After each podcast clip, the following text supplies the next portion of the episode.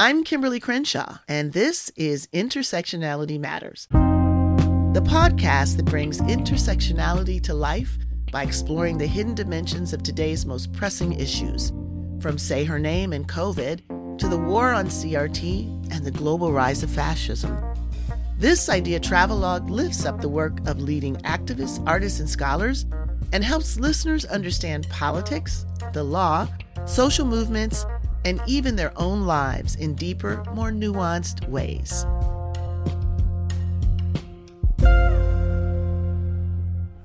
If they don't fix this shit, we're gonna You think this is one this fucking country. day?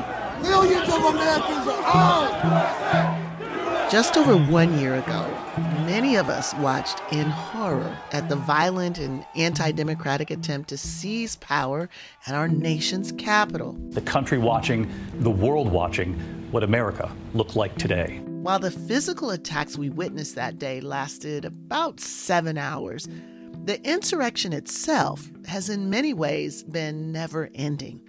Never ending in its relentless aftermath, which has decisively shaped our perceptions of the conduct of our politics, especially on the right. And never ending in the sense that it arose out of a very long running, deep seated, and institutionally embedded force from our past that's always militated against a truly multiracial democracy. To make sense of January 6th and its aftermath, we need to look both clearly ahead and back and take full and honest measure of the hardline limits to democracy that the American system instituted at the very beginning, from the preservation of chattel slavery to the anti democratic structure of the Electoral College to the expressly racist legacies of the Supreme Court. To protect the Constitution of the United States against enemies, foreign and domestic!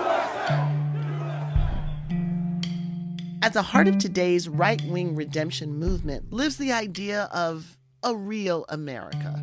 It's an idea steeped in a vision of a social order under siege from hostile blocks of agitators the non white, the non rich, the non male. Among other things, January 6th was an abject lesson in the terrifying, visceral appeal of this social myth on the right.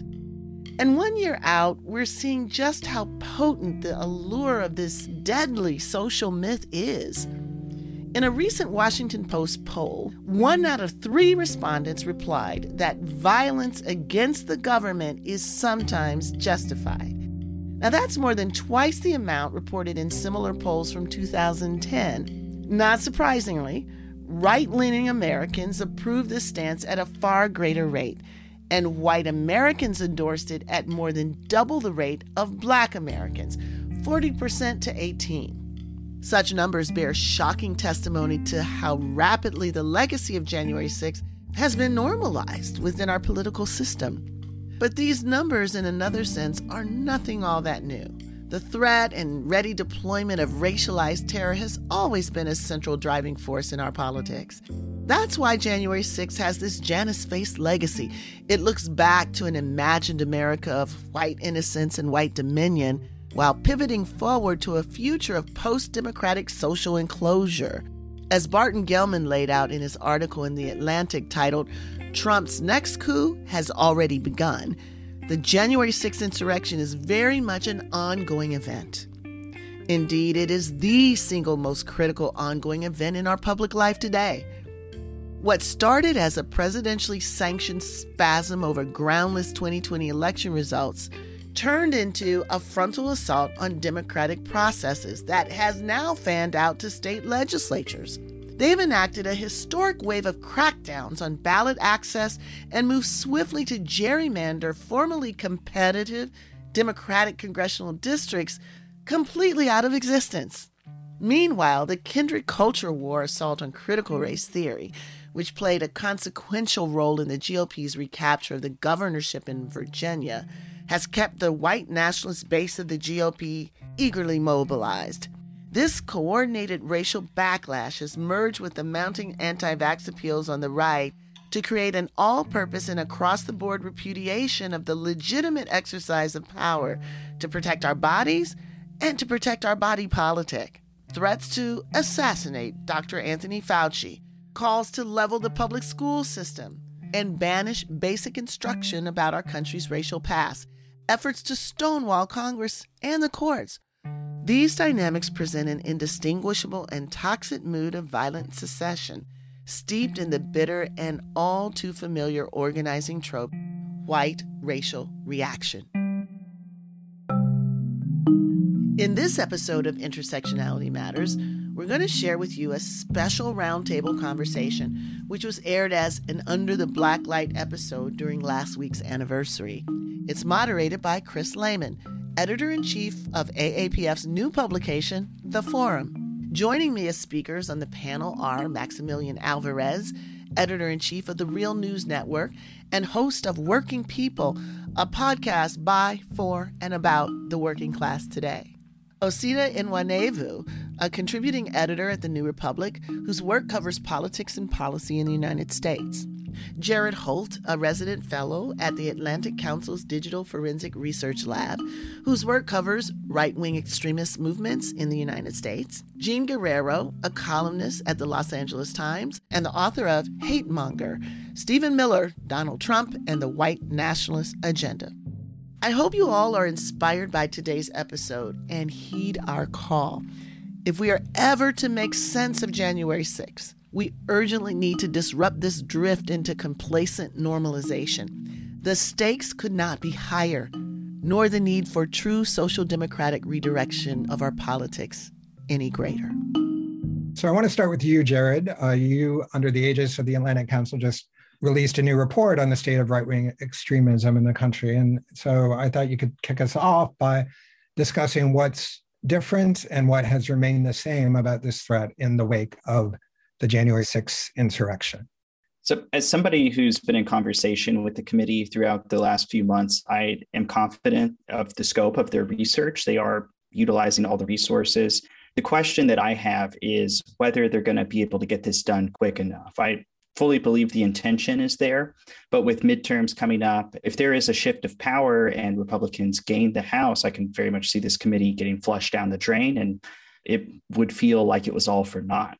I mean, I, I don't think you can understate the impediment that a completely unaccountable GOP has in this whole process. Um, with the exception of one or two lawmakers, the committee to investigate January 6th has not been a bipartisan endeavor and House leadership on the GOP has not sought to take any sort of real, tangible, legitimate action against the members of their own caucus who played these fundamental roles in agitating and promoting the type of lies, conspiracy theories, and misinformation that installed passions in people that drove them through the doors and windows of the Capitol on January 6th.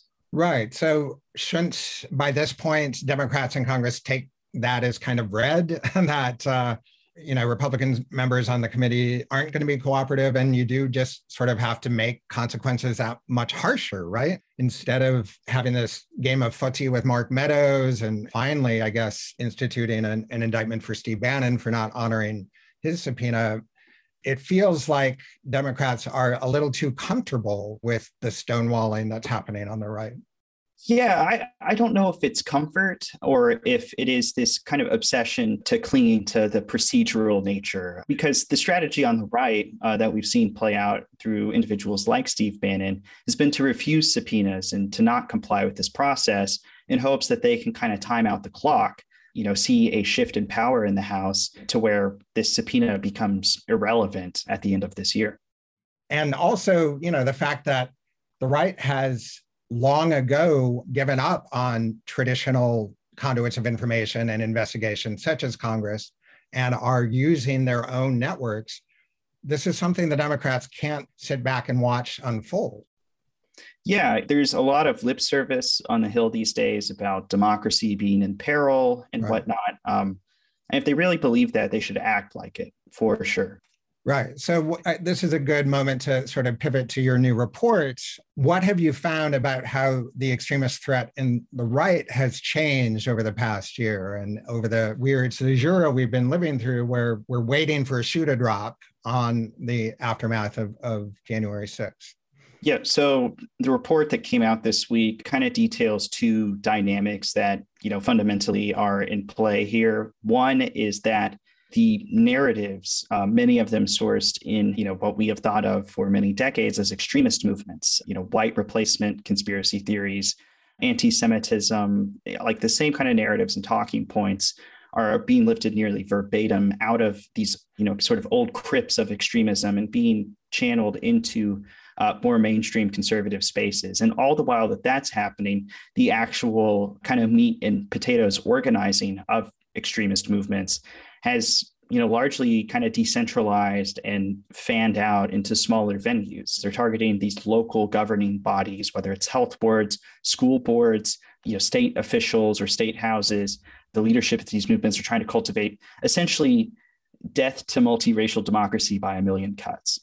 Right. And and that is also distressing in the sense that um, there's a merger between you know what was formerly kind of the legitimate and at least the media treated as the grown-up adults in the room wing of the republican party and this much more hardcore much more militantly racist and confrontational wing of the party. So that it's you know becoming increasingly pointless i think to draw a distinction there. And that's what jumped out at me about that washington post poll showing that you know almost 40% of Republicans now routinely say that it's justified to take up arms against the government.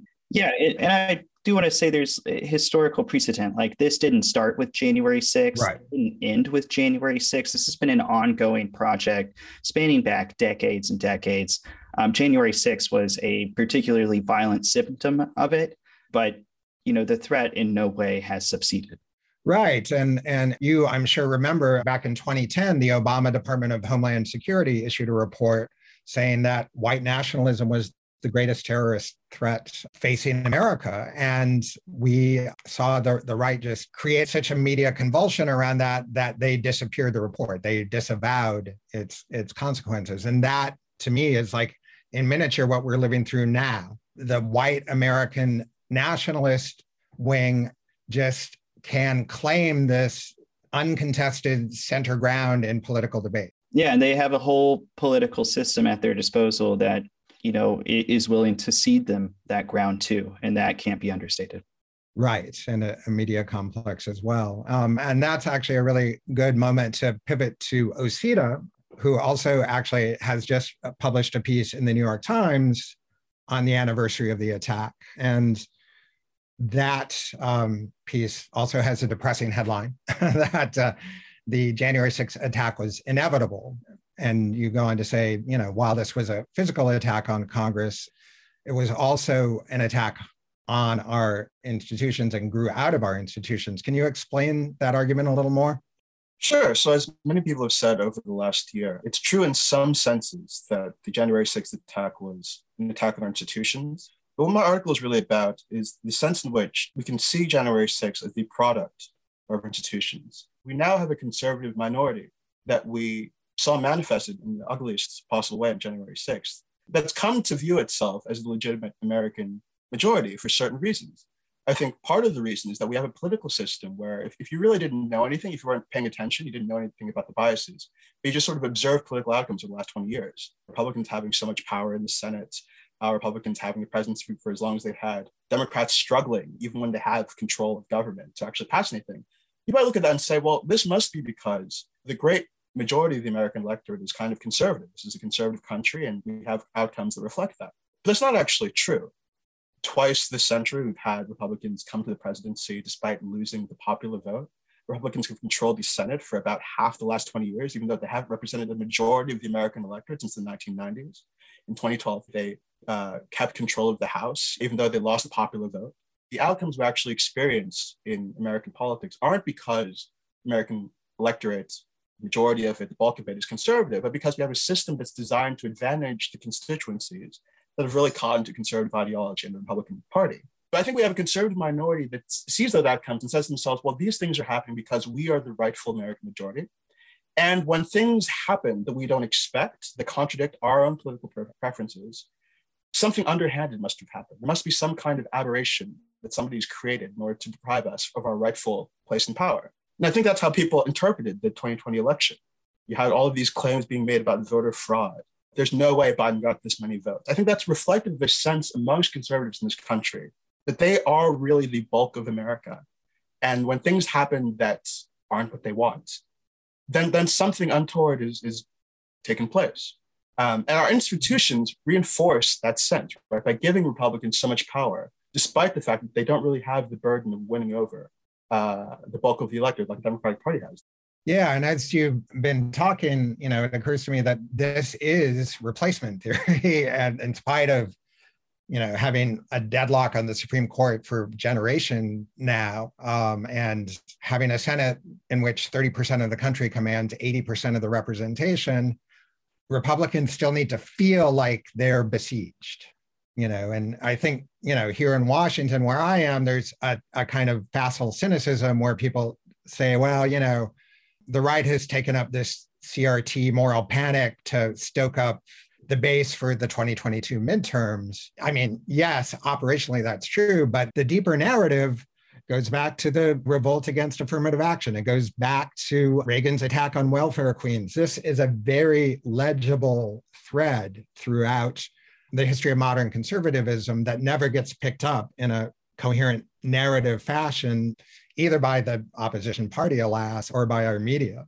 And I think the way you framed it, you know, that we have an institutional investment in this permanently aggrieved minority holding power, there's this feedback loop. And I think, you know, my concern is by not stanching the legacies of January 6th right away, we continue to furnish material for the feedback loop. I think that's right. You know, honestly, when people talk about precursors to January 6th, the event that I, I think about the most is the Pittsburgh shooting. It was a very different kind of event. But for me, it was an event that was caused basically by the same reasons. You had somebody go in and launch a, a violent attack based on the sense that somebody is doing some work here to import a new kind of America. Somebody's trying to build a, a new American majority that's going to overtake, replace the rightful American majority here through underhanded means. That is, I think, the central animating idea behind both the Pittsburgh attack and, and January 6th. It's, it's, like you said, this the sense of there is a replacement happening, and they can only win by replacement. And the other thing too is that if Republicans have an easier time winning elections, that means that somebody like a Donald Trump or, or one of his functionaries in the Senate and the House has an easier time staying in office, even if they say crazy things, right? If, even if they spread conspiracy theories and extremist rhetoric, if there's a layer of insulation between public opinion and conservative power. That's something that only allows extremism to kind of fester and grow within these institutions that are then you know spreading information out to the public. That, that's another sense in which the institutional arrangements can can deepen, can fix extreme ideology. You know, this idea that there are fewer consequences if you're on the right. What were formerly, you know, sort of baleful consequences for bad behavior are now fundraising opportunities. I mean, Marjorie Taylor Greene was kicked off Twitter for spouting anti-vax propaganda, and you know she's out there raising money off of that. I go back to uh, the South Carolina representative who got up and yelled "You lie" Obama's State of the Union when he was talking about immigrants not coming in under certain provisions of the ACA. Obama was not lying, but Joe Wilson, you know, is able literally off that viral moment to go and, and raise millions of dollars. And that creates the model by which you get more and more Marjorie Taylor Greenes, Joe Wilson's. There are no disincentives, and there are all kinds of positive incentives here. Um, I think that is also a good pivot opportunity to, to go over to you, Max. You have a unique experience on our paddle in that you sort of came of political age on the right yourself back in the day. So I, am wondering if you can sort of draw on your own experience there and give us a sense of how you see the rioters of January 6th fitting into today's right wing coalition. Absolutely. And uh, can I just say it's an honor to be on this panel with y'all um, and really appreciate everyone's contributions. So, my parents were very much of the Reagan generation, right? After becoming a US citizen, Reagan was the first president that my dad uh, ever voted for. And my mom often described herself as a Reagan Democrat. Uh, they're more independents now, but for most of my life, especially before the Great Recession, uh, Reaganite conservatism had an outsized influence on my worldview and my politics. Uh, in the 90s and early 2000s, before the days of YouTube, much of our conservatism was absorbed and reinforced by this constant ideological air conditioning that came from Fox News and right wing talk radio.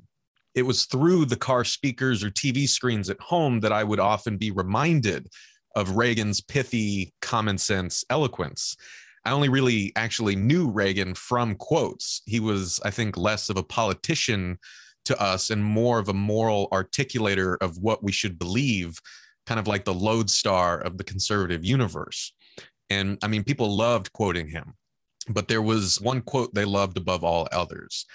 In this present crisis, Reagan famously declared in his 1981 inaugural address government is not the solution to our problem, government is the problem. I remember hearing that quote or paraphrased versions of it so many times that it had become the first of all those catchy and often recited presidential quotes that actually penetrated my brain and shaped how I understood the world. I'd be lying if I said Reagan's words, repeated through the mouths of so many acolytes, weren't ringing in my head as I rewatched hours of video from the January 6 Capitol rioters. As much as I want to feel like I was watching a horrifying, unrecognizable political species I knew that I wasn't. And the reasons why started to emerge when I went back and reread Reagan's full inaugural address. Quote, from time to time, we've been tempted to believe that society has become too complex to be managed by self rule, that government by an elite group is superior to government for, by, and of the people. If we look to the answer as to why for so many years we achieved so much prospered as no other people on earth, it was because here in this land we unleashed the energy and individual genius of man to a greater extent than has ever been done before. Freedom and the dignity of the individual have been more available and assured here than in any other place on earth. The price for this freedom at times has been high, but we have never been unwilling to pay that price. End quote. So, to be clear, I'm not saying that there is a direct and linear line from Reagan to January 6th, but there is a frenetic flow that you can trace from the latter to the former. In the same way that I could not look at January 6th and honestly say that there's no way I could imagine another version of myself marching with that frothing mob, I think we need to be honest about how the extreme violent edge of conservatism come Trumpism has manifested a deeply dug, widely spread and well irrigated ethos of right wing anti governmentality. We want to view the J6 rioters as a terrifying but ultimately small, incoherent mix of extremists. And there's an equally comforting meta narrative that follows. The argument, if I can paraphrase, goes like this If Trump had fascist designs and J6 represented the physical grassroots manifestation of a Trump led fascist movement, then J6 also definitively showed how weak and incoherent that movement was. They didn't take over the government. They didn't really have a governmental philosophy to install if they did. I think this argument puts the finger on something really important, but it draws the wrong conclusion. As I see it, the political incoherence of J6 is not the result of a nascent movement still unsure of what it wants to be. Rather, like the bubbling edge of a creeping tide, it is the result of decades of built up resentments and ideological conditioning taken to their extreme conclusion.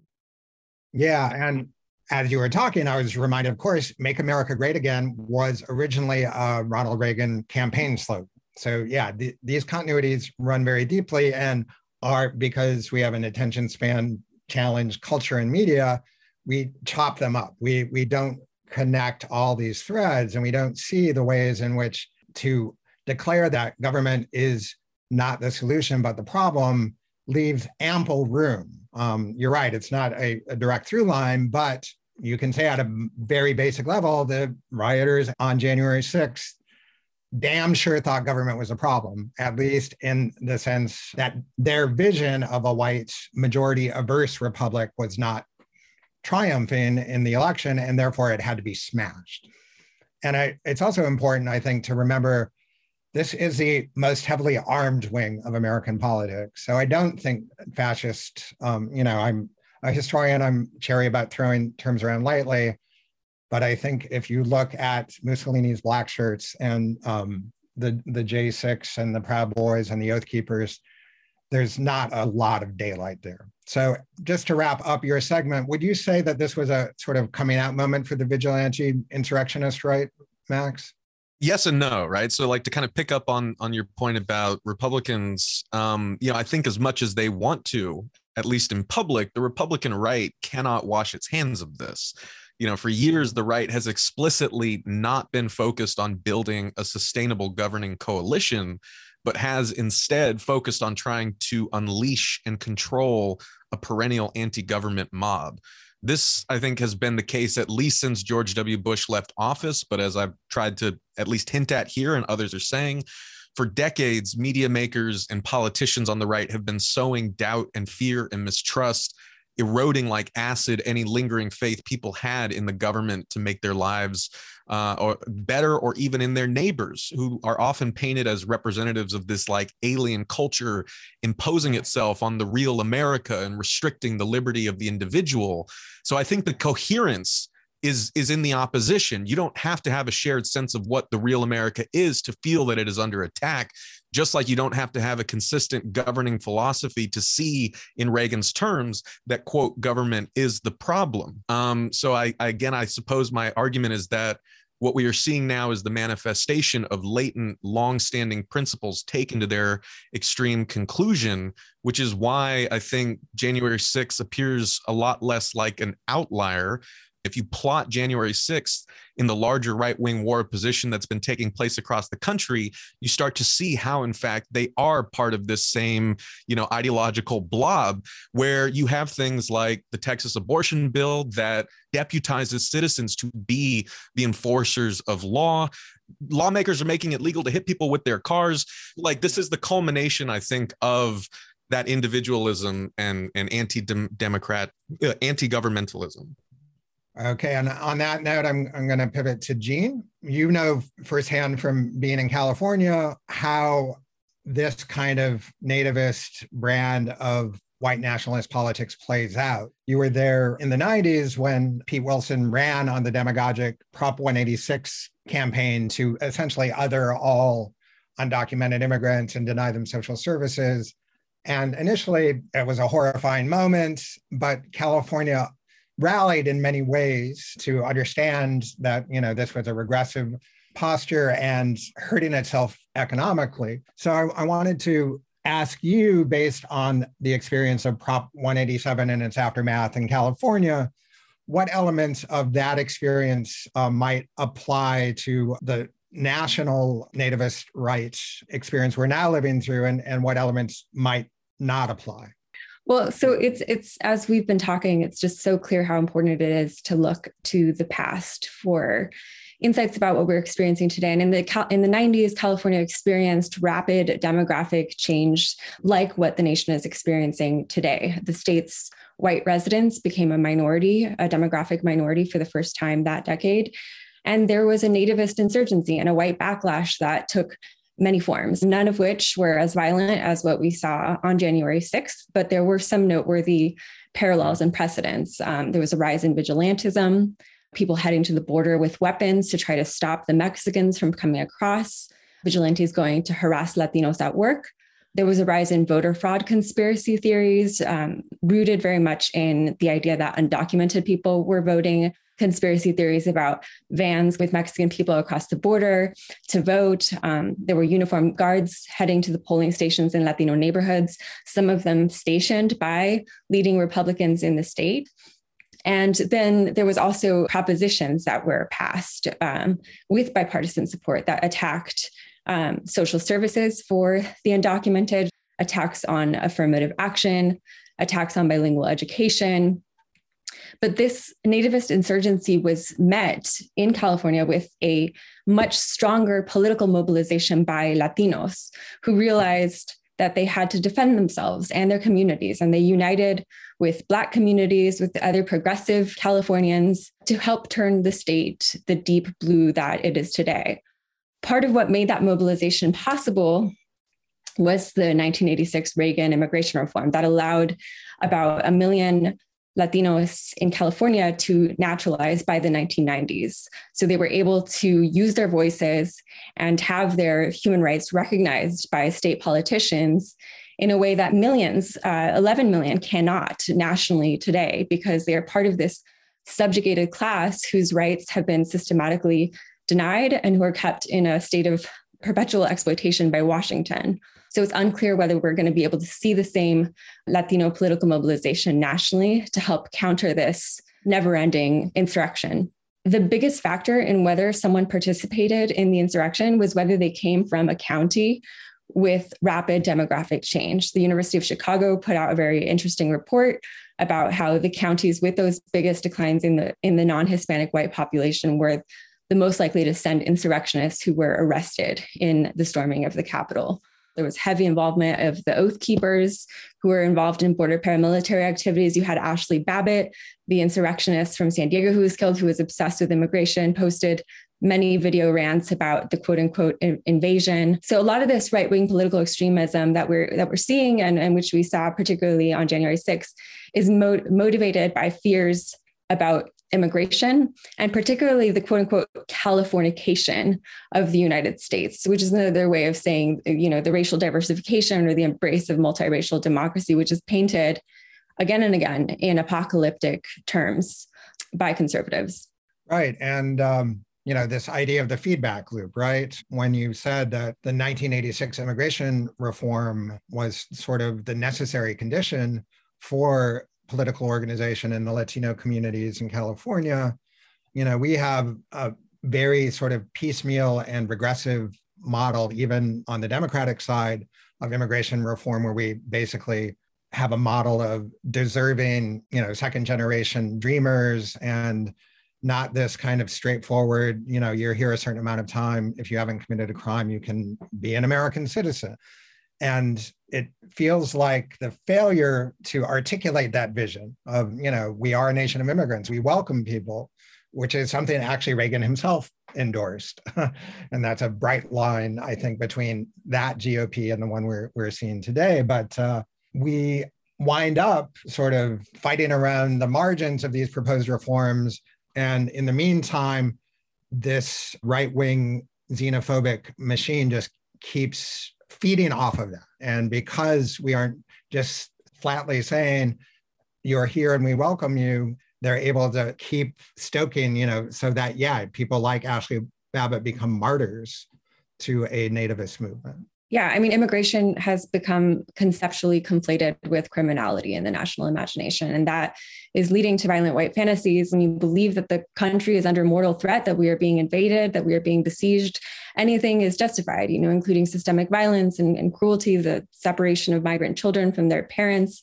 And this is why you saw Stephen Miller, Trump's senior advisor and speechwriter, who I wrote my book about, who came of age in Southern California during this time of anti immigrant hysteria he came to believe, like many insurrectionists, that the country was in danger because of demographic change. And, and he bought into that white supremacist hysteria and conspiracy theories and propaganda. And, and it's why he devoted his energy to dismantling the asylum system, gutting refugee admissions, strangling green card access, but also just systematically demonizing Black and Brown communities across the United States. Right. And mobilizing the state in that cause. Um, well, thank you. I, I want to now turn to our own Kim Crenshaw, and uh, thank you for joining us. Um, it. Chris, it's, it's like it's like riding in the back seat of a car um, that you usually drive and, and being comfortable. really kind of nice back here. I, I like this. All right. All right. So, so, long as you aren't telling me I missed the exit or, or something.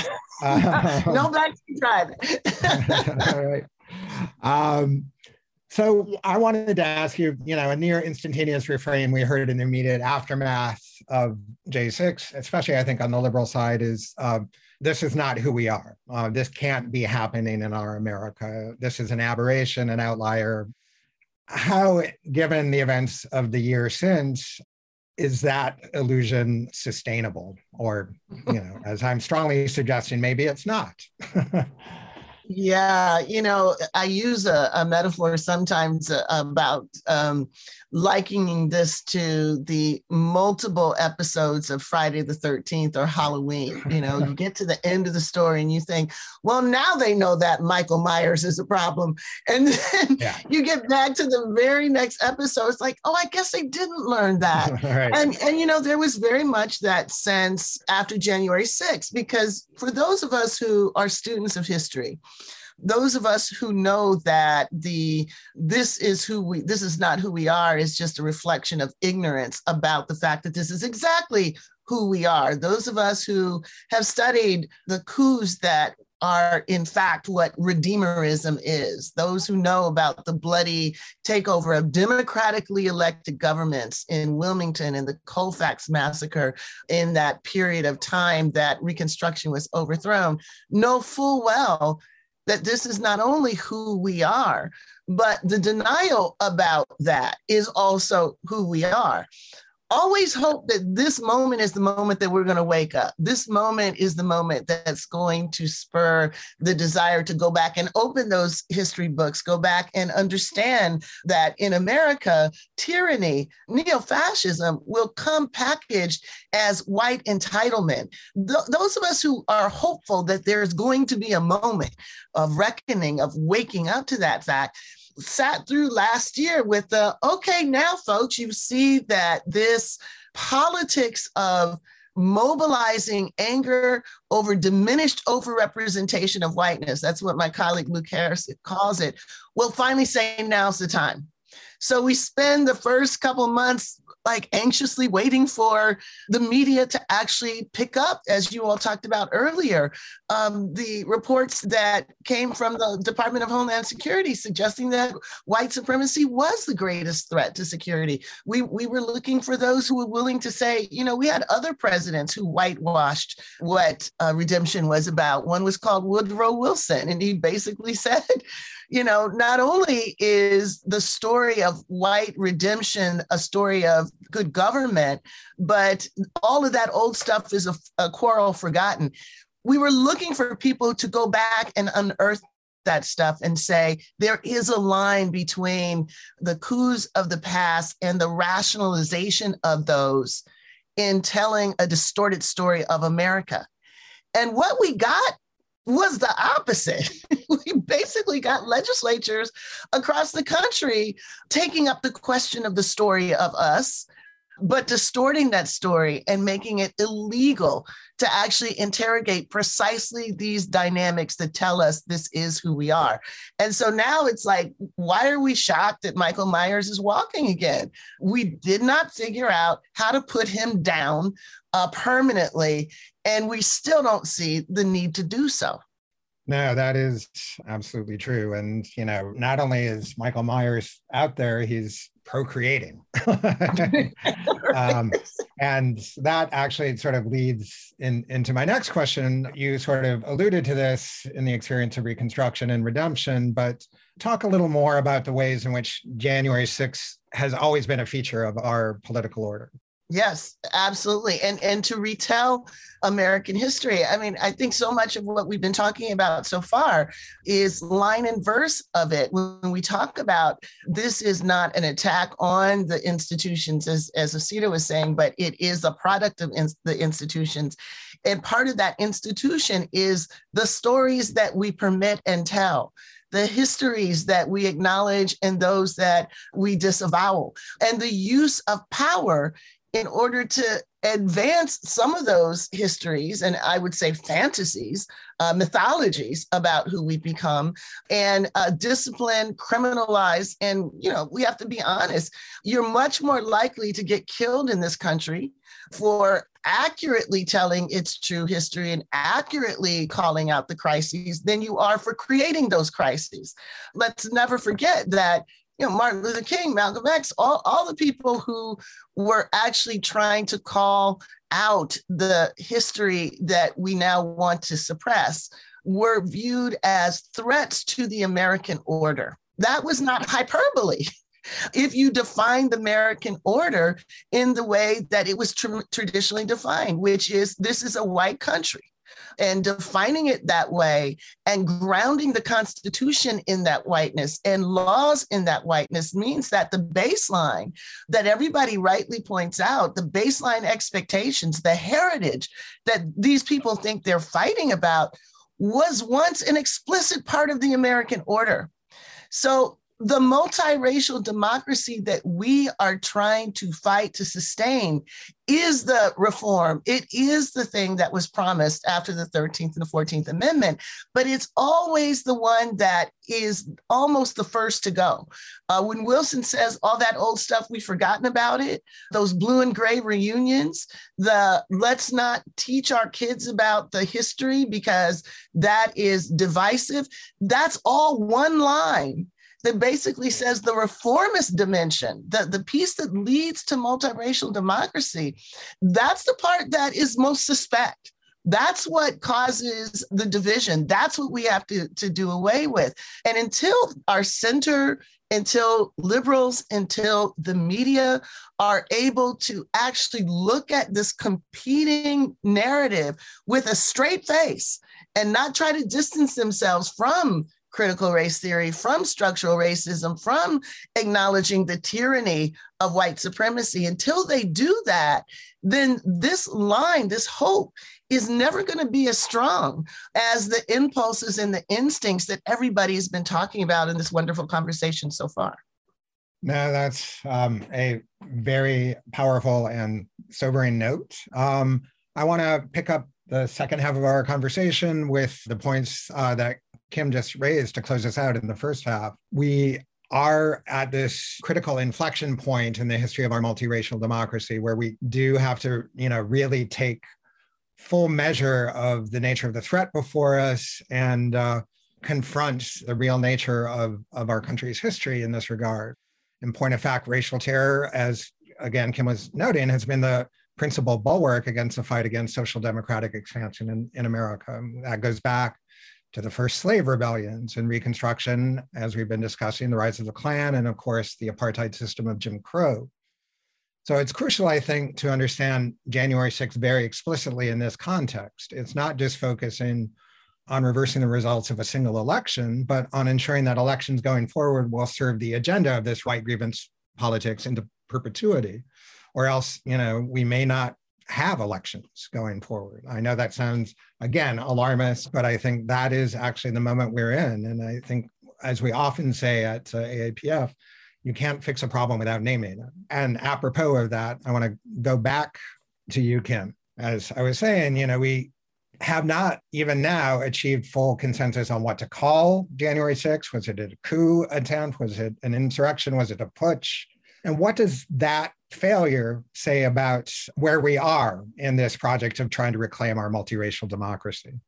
Yeah, well, you know, I think that the most frightening thing to me is the fact that the folks that we rely on to defend democracy, to tell the truth about what's happening, are um, asleep at the wheel. Is I think a probably overly optimistic view of it. I, I, would say it's far more, you know, denial. And it's a denial that in part is bred in ignorance about who we are and part bred in a desire, a widespread desire for discourses of innocence, right? It can't be that bad or it can't be what it looks like. Everything that's happening now is a rehearsal of redemption from false claims to push entire communities outside of the ability to participate in the democratic process. Uh, the use of violence to shore that up, and the telling of a different narrative, one that focuses on the humiliation of white people, as opposed to focusing on the realization of what true multiracial democracy looks like. So, if you're not able to look at this moment and see this unfolding again, then you're going to have a hard time figuring out what was that thing that happened. And, you know, we don't even want to talk about what that thing uh, that happened was because the good news is that it wasn't successful. And so we don't have to overly um, invest in trying to unpack it because we've gotten away from it. Well, that is the problem throughout our history. We don't want to unpack what it means to be a country that once explicitly said it was a white country. We don't want to deal with the fact that we have a consistent faction in this country that, when confronted with the reality that they are not a winning faction, will be willing to change the rules. And that includes not just the rules of competition, is not just the rules of democracy, who can vote, it's the rules of what's a crime, it's the rules of who should be punished. And that seems to me what we are challenged with right now. When the faction that wants to, to rule doesn't get their way, are we willing to call out the destruction that they're willing to pursue in order to once again gain dominance? I frankly don't see it nearly as much as I think the situation warrants. No, and again, this is why I think it's no coincidence that we've seen this pivot on the right to education, right? to, um, as you're saying, literally make illegal. And there are draconian new laws in New Hampshire and Dakota to this effect. Um, you can actually be the subject of legal action if you are teaching the truth about our racial history. Well, and just to give people a sense of it, because I think these are the dots that are difficult for people to connect. Some people see vote suppression, some people see protest suppression, but they don't see the role of the inability to tell the truth as part of this repression. So North Dakota makes it clear. They have a law now that says it is a crime to teach that racism is anything other than individual level prejudice. It is a crime to, to teach this.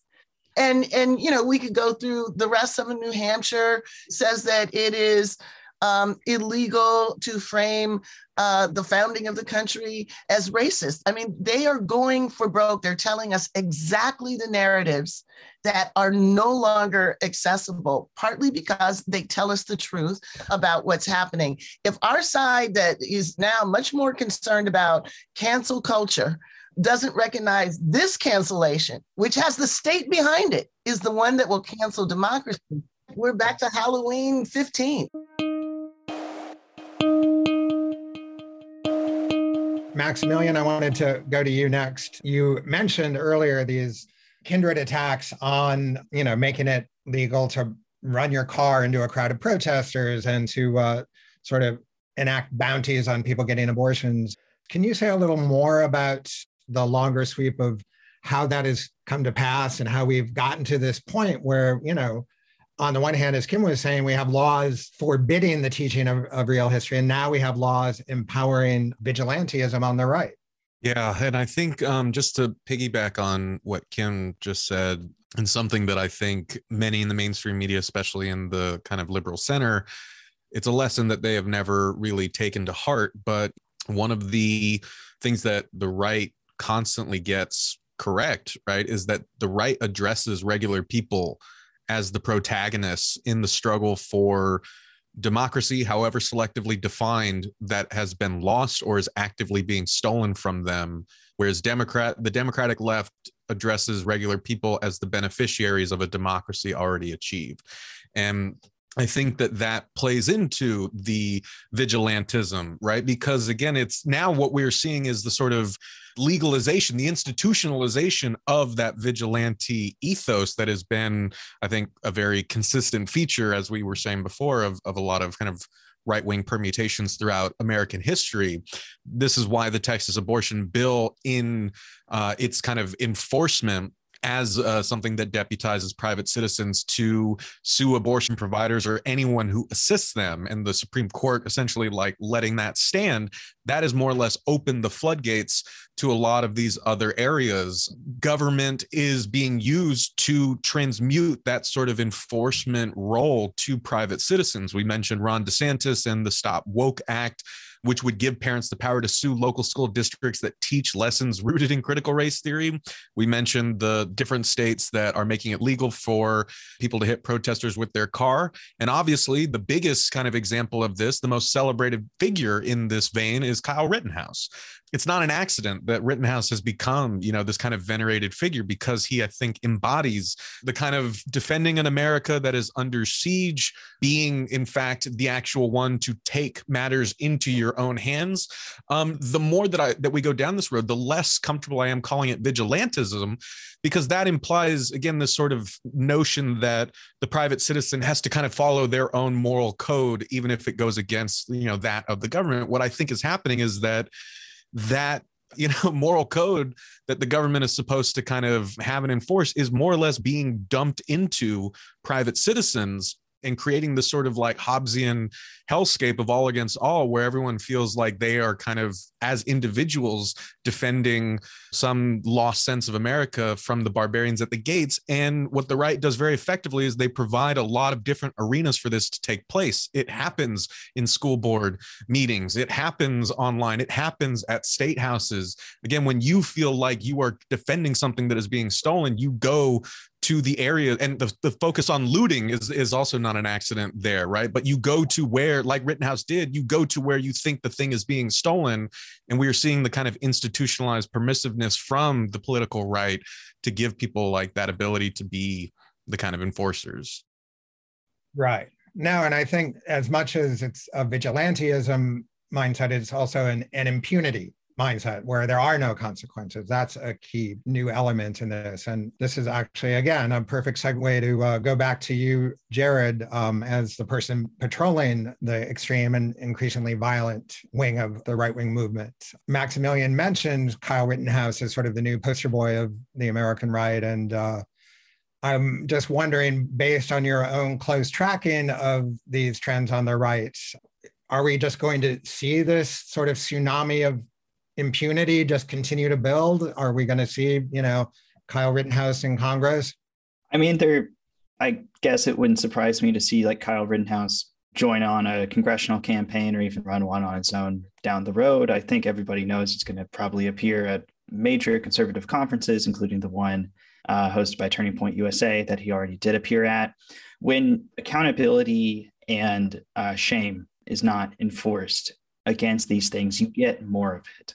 And if I can build on a point that Kim and Max uh, were making, you know, if you ask me what I do, I'll say that I track domestic extremism. But for the sake of the way that we talk about it and talk about exactly what's going on, I think we need more specific terminology than that to specify exactly what we mean when we're talking about extremism, anti-blackness, anti-LGBT, you know, white supremacist ideology, to get more specific on those terms, we can define it better. And then hopefully that drives conversation in a more productive direction because extremism on its own, you know, just as a definitional term, it just kind of means outside the realm of mainstream acceptability.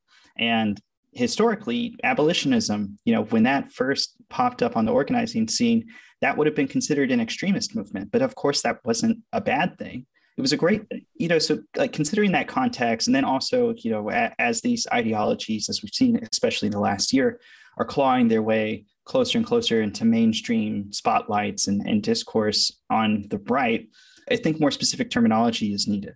Yeah so apropos of that what is the terminology that we should be using to describe this moment? We've discussed you know the use of fascism which I think to a lot of Americans feels European and old world over there. But at the same time, I also feel like we don't do enough to acknowledge the global nature of the spread of authoritarianism. You know, it's Bolsonaro, it's Orban, it's all these people that are actually being also turned into heroes on the American right. Yeah, I I think you know if you were going to distill it down to one through line, I think you know there's language that applies in every situation. You know, talking about neo Nazis is a little different than talking about uh, your run of the mill anti-immigrant activist, even though like right. that that line increasingly less, I would argue, but, bit, yeah. but like running down the street with the swastika is like a, another ordeal entirely. But I, I think kind of the through line here is a lot of this extremist ideology is motivated by, you know, a white, often evangelical Christian population who believes itself to be, you know, rightful controllers of the nation and see change that is empowering or opening opportunities to people that aren't them as a threat or that you know that kind of shift in society is negative or, or like Osita said, the, the subject of some kind of boogeyman out there or, or nefarious force.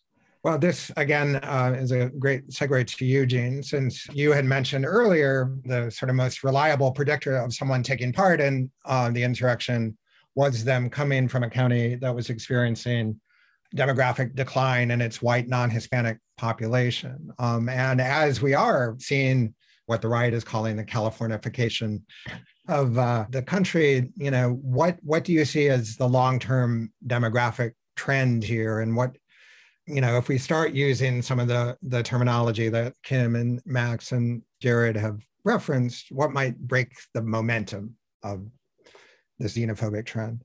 I mean, calling things by their right name is absolutely necessary. Um, and and calling things out and which is just not happening at all on the level of the republican party. You have a party that is condoning and cultivating violence. I mean even just the recent uh, paul gosar posting a video of himself murdering um, alexandria ocasio-cortez and you know every republican de- defending it. That just speaks to how normalized this violence has become and this constant conjuring of the threat of you know a brown or a black mob to deliberately incite the violence of the white mob of the truly violent historically violent uh, historically destructive white mob.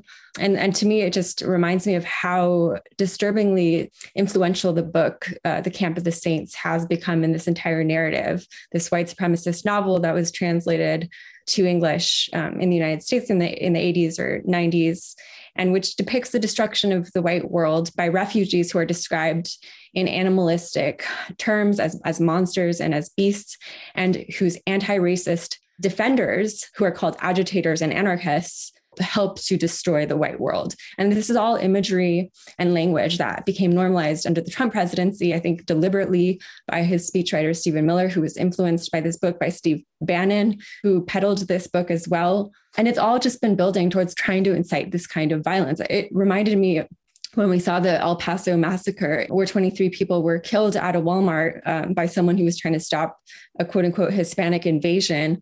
That happened just a few days after Steve Bannon had organized a symposium right there, uh, uh, just outside of El Paso, calling on citizens to defend against the invasion. And I had the feeling when I was there reporting on that symposium that, you know, something terrible was was going to happen from the hate mongering that they were live streaming to millions of people across the United States.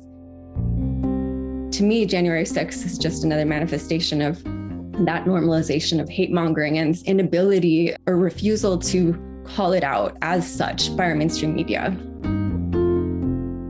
Osita, I will close the analytical part of our conversation with you. How do you account for the kind of zombie appeal of this fetishized vision of a frozen American republic on the part of our media interlocutors?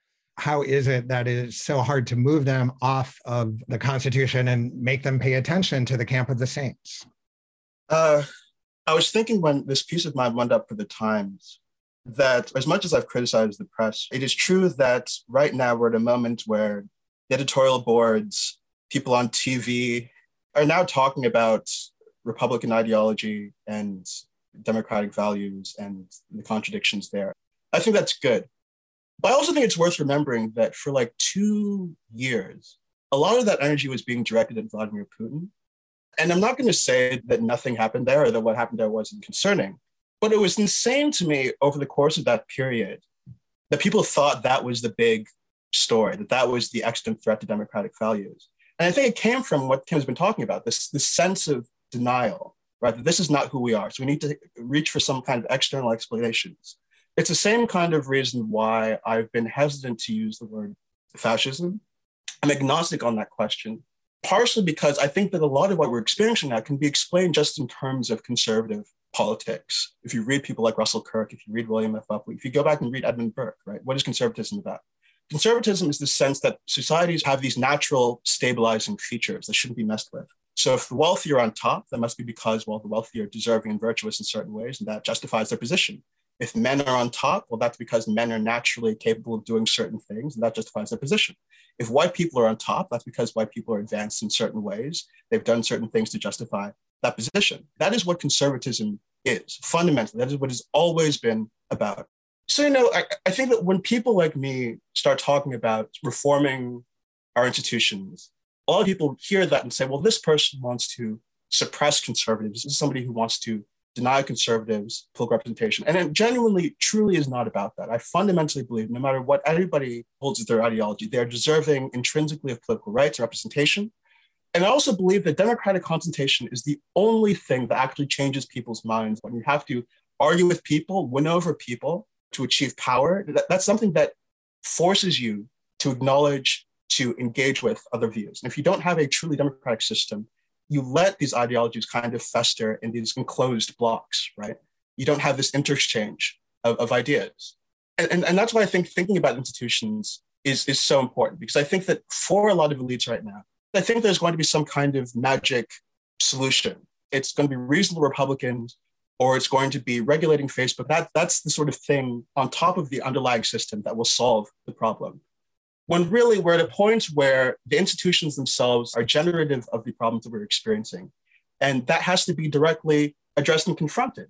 And it's not going to be directly addressed and confronted if we keep valorizing, mythologizing the origins of the system and, and why it is the way it is. One of the books I'd recommend to everybody who wants to know more about the Constitution is a book by Michael Klarman at Harvard called The Framers' Coup, where he points out that the Constitution itself was an anti democratic response to people at the state government level after the revolution passing laws to empower, to help poor people, which the elites of the day saw as attacks on property. So they construct this sovereign federal government, they create the Senate, they create the judiciary.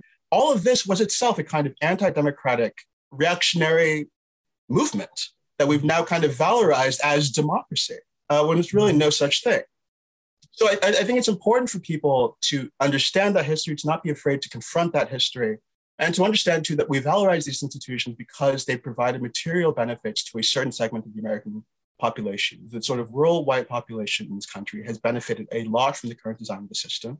We should move to one in which they have political rights, but we have equality. Everybody counts the same, no matter where you happen to live. That's just not the case right now. And it's going to be a real devil of a time getting there. So yeah, Osita, you powerfully laid out the need to think about our institutions in a very fundamentally different way. And in that spirit, I want us all, so we don't end on a crushingly depressing note here, to uh, bring us, as though we're having a potluck dinner, um, bring us one element of the American institutional system we're now in. We need to fundamentally rethink and redirect. I will, I guess, call on you, Kim, first. Yeah, yeah, yes, and and the whole potluck sort of way of of of sublimating all, all of our um, anxieties into eating. Um, but my my dish that that I I would bring is the courts. I have been astonished about how little traction the potential takeover the courts ha- has garnered um, in the conversation that we're having about the crises that we're currently facing and in the projections about what may happen if we have another uh, election and another moment like we had in 2020. Um, this also is a long term strategy. The right wing has plotted, planned, and executed a takeover of the federal courts over the last four decades. And it has been tremendously dogged. They have stayed on message throughout the entire process. They have played by their own rules. They basically were able to steal seats on the Supreme Court. And the outrage that should have greeted that has been relatively muted.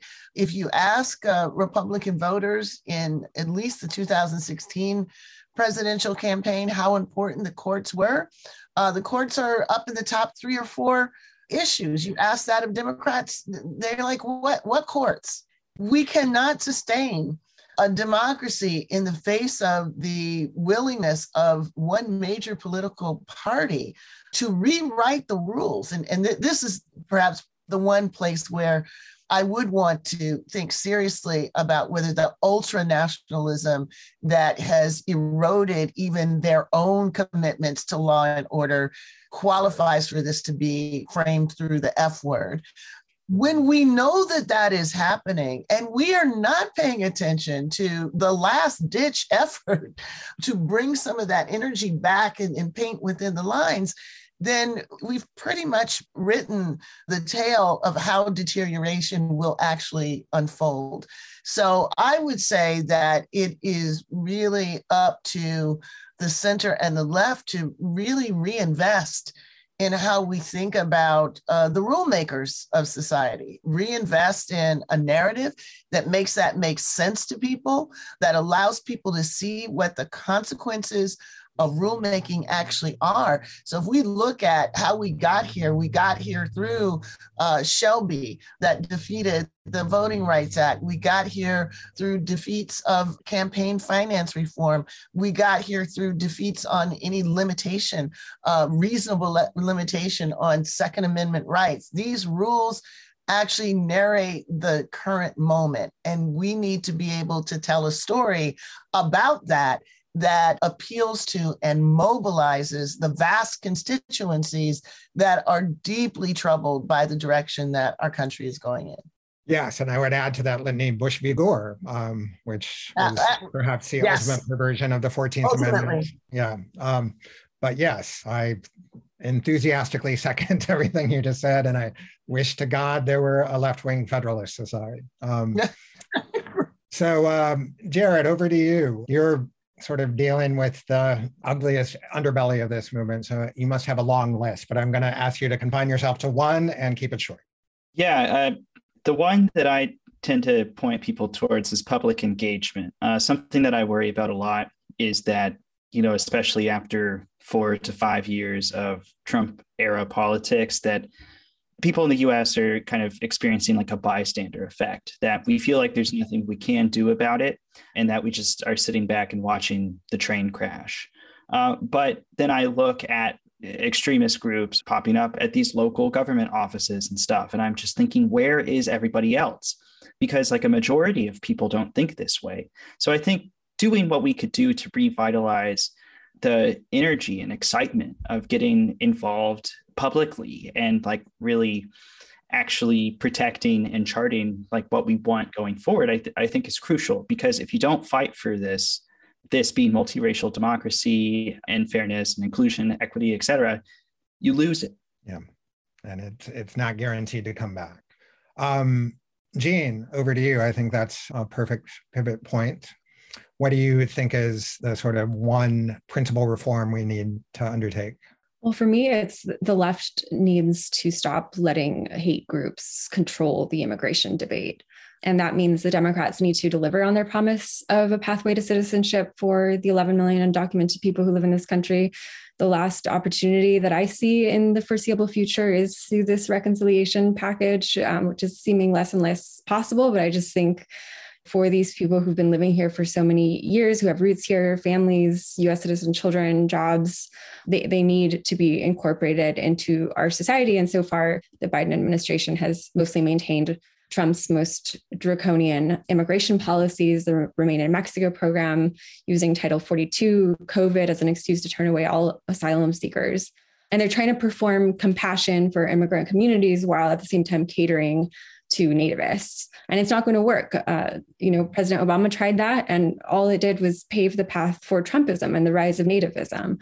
Um, so we really need to radically reinvent the conversation around immigration um, you know make this idea of the united states as a nation of immigrants a reality that, and, and recognize that immigrant communities have been essential for getting us through this pandemic in so many ways. Yes. Hallelujah. Um, Maximilian, you um, host the Working People podcast and are sort of on the ground looking at democratic self organization as it happens in the workplace. Yeah. And I think, you know, what I see when I talk to workers around the country really kind of is another side to what Osita described, right? About how the very institutions that we're saying are under attack are kind of the things that generate the sort of lack of faith in the institutions, right? That that drive the sort of malaise. We're seeing that right now. We can see the sort of evolution in our cultural landscape and how that impacts the minds and livelihoods of everyday working people. In response to Trump, the countervailing narrative of the election of Joe Biden was that government could work you know, as that narrative has broken down and we've reached a new level of that breaking with the current explosion of COVID cases in the country, the push in the opposite direction has been massive. The notion that a collective solution to ending the pandemic has been more or less abandoned, and the burden has once again been placed entirely on individuals. At the same time, I don't think it's a coincidence that the current dominant pop culture counter narrative to that sort of collectivism is focusing so much on like this muscular individualism and and even quote unquote bad boy entrepreneurs like Elon Musk and somehow even lamer Elon Musk, Jeff Bezos, right? Um, capitalists, as always, want to make themselves the heroes of the dystopian culture that they've created. The point that I'm getting to, though, and this is where things get dark, is that we know what we're in store for with the rest of the 20th century. You know, I think all of us, somewhere deep inside of us, know that Trump and the US's absolute failure to adequately respond to COVID 19 have both been previews of the kind of political, of the kind of politics that will become increasingly attractive to more and more people as we continue barreling into the dystopian future of climate catastrophe. The paradigm of gatedness, of strengthening borders, of shoring up and stocking up on all the resources we can get our hands on, kicking people off the life raft, that is going to be the impulse. And when you have individuals kind of all fighting over each other to hoard, you know, rapid tests or whatever it is right you you once again limit the possibility of collective solutions which is why I always focus so much on workers in the labor movement. Because, as I've said before, by definition, electoral politics in this country, bifurcated in the two party system, provides no pathways for working people to come to collective solutions to our problems. And I think everything that we've discussed here has shown that, in fact, that is kind of the point, right? Is to is to make us lose our faith that such a solution could ever happen. But this is where I think there's a lot of instructive stuff and a lot of hopeful stuff happening in the labor movement because this is one of the few, if only, realms of our lives, our social lives, where we actually have to work with people with wildly different political views, people with different races, uh, genders and languages spoken on the shop floor. This is an arena where you have to actually overcome those differences, collectivize as workers, and achieve common goals. We are not asked to do that, nor are we incentivized to do that in electoral politics. And we need to rebuild those muscles if we're going to have any sort of hope of finding a collective solution to the things that are rotting our society, let alone a belief that collective solutions can even work. Yes, and uh, while we're touting books, I will note Max's uh, Working People book is out in the spring on OR Books. Um, Osita, you started us down this institutional path, so I think it's only fitting that you wind us up here. what do we have to do to save this mess?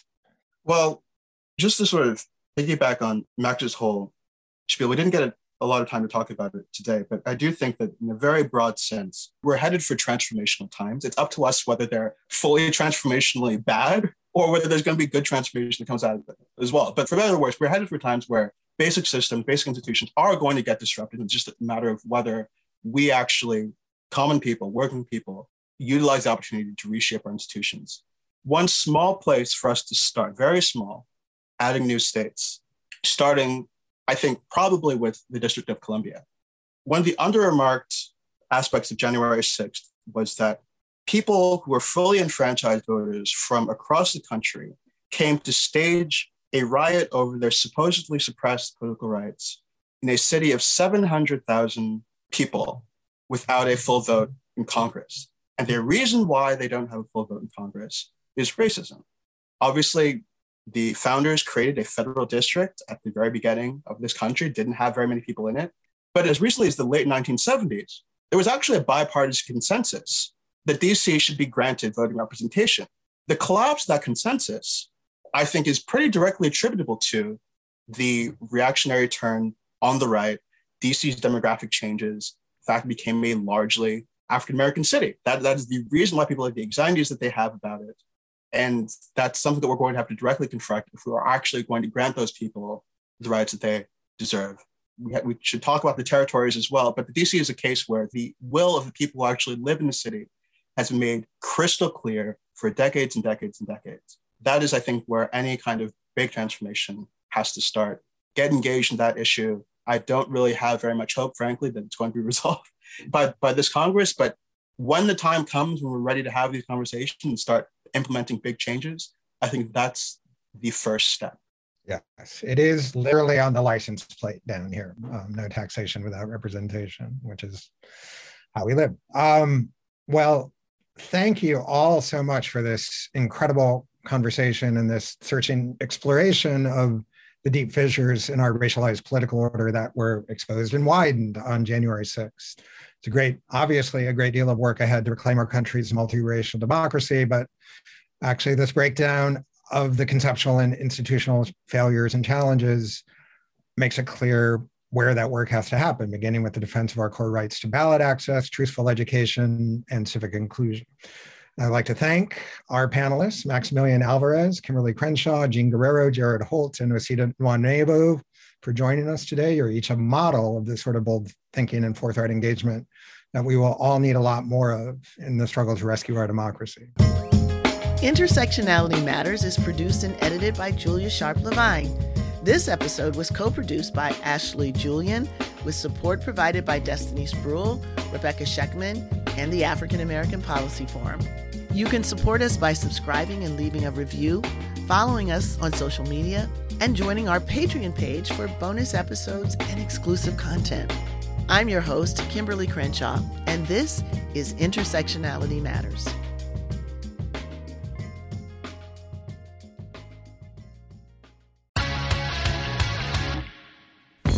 Louis Scarcella was the greatest homicide detective of his generation. I am the protector of these people. I am the guardian that they need. Derek Hamilton was the best jailhouse lawyer of his. And the law was my girlfriend. It was all I had. What happens when a group of convicted felons take on the cop who put them away? We gotta attack Scarcella. Come and get me. Listen to new episodes of The Burden on the iHeartRadio app or wherever you get your podcasts.